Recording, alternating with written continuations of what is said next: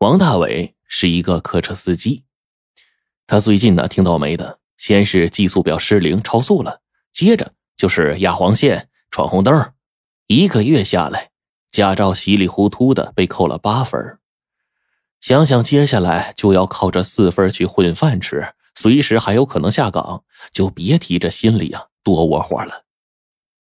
这天下午，王大伟就跟往常一样，从桐城发车去南京。客车上只有稀稀拉拉的十来个人，一出汽车站的大门，王大伟就打开了车上新装的这个车载电台，电台里飘出了动感十足的音乐。这是汽车公司为了保证司机不疲劳驾驶想出的新招。车还没开出多远呢，一个老人就招手要上车。开到郊区，刚刚要上高速的时候，一高一矮两个小年轻啊，就拦住了王大伟的车。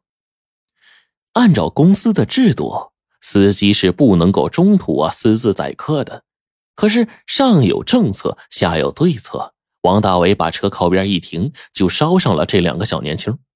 刚要关门的时候，他又听见了车下一个中年妇女喊道：“师傅，等一下。”这是一个身子瘦弱、头发花白的中年妇女，手里拎着一个包，一个红色的包，一边上车一边对着王大伟说。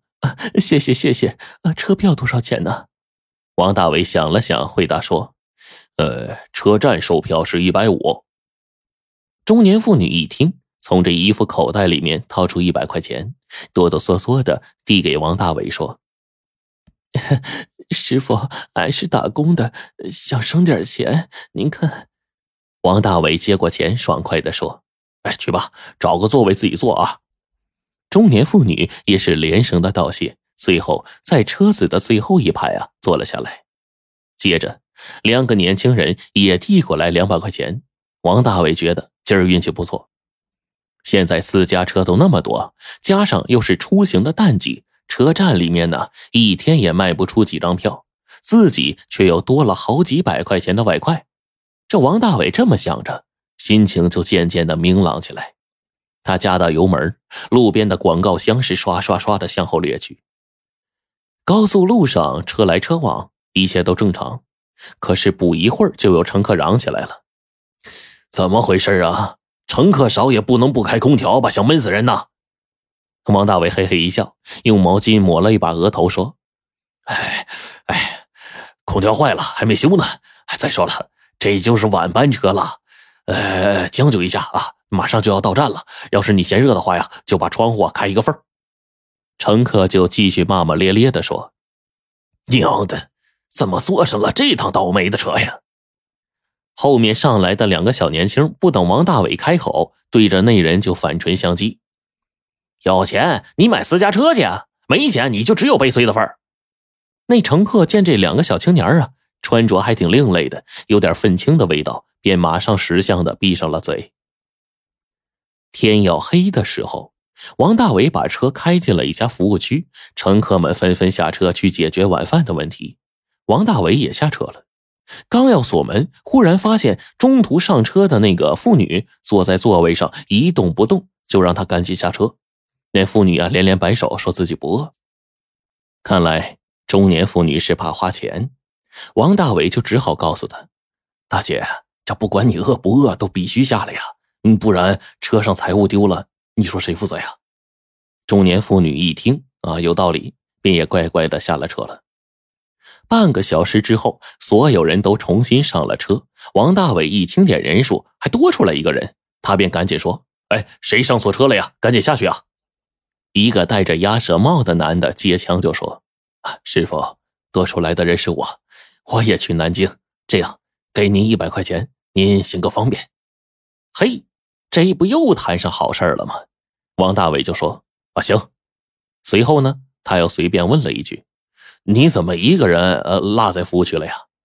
这鸭舌帽啊，不好意思的说：“贪杯，贪杯误事啊。”原来呀，他是喝多了酒误了车了。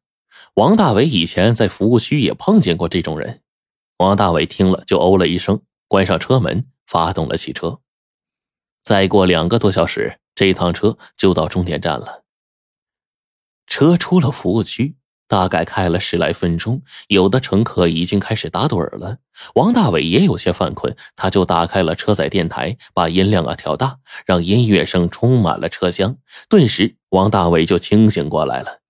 但是啊，不是因为音乐声，而是因为一把冰凉的匕首夹在了他的脖子上。只听一个男人恶狠狠地说：“不准说话，不准停车，否则要了你小命！”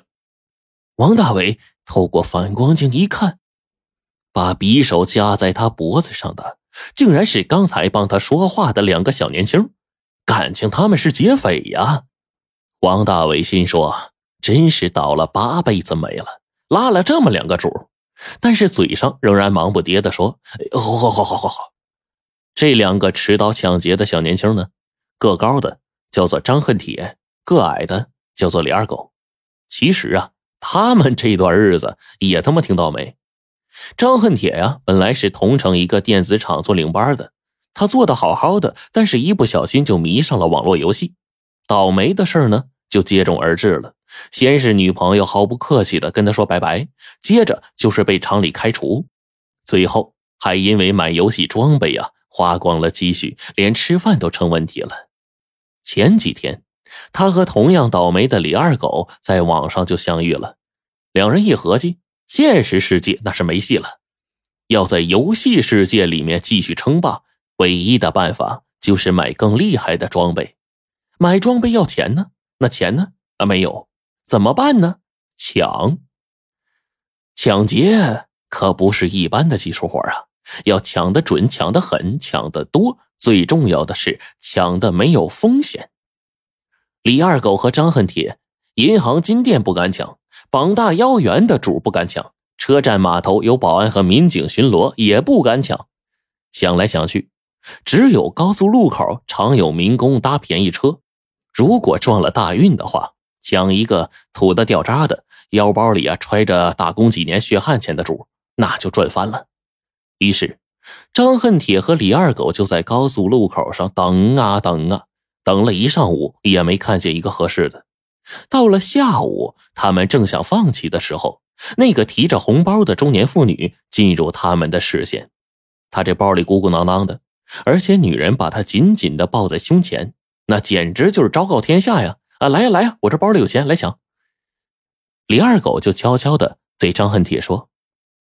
我以前在工地干过，这女的一看就是工地上做饭的。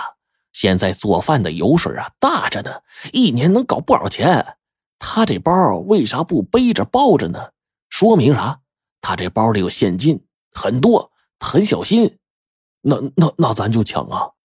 张恨铁没在工地干过，这方面经验不足。现在他只想抢钱。李二狗就说。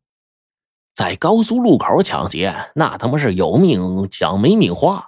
你想啊，来往车辆多，而且车速啊也不快，万一有一多管闲事了，咱这两条腿它快不过四个轮子呀。即便咱侥幸给逃跑了，警察也会跨省通缉咱。因为啥呀？你看这路口都有探头。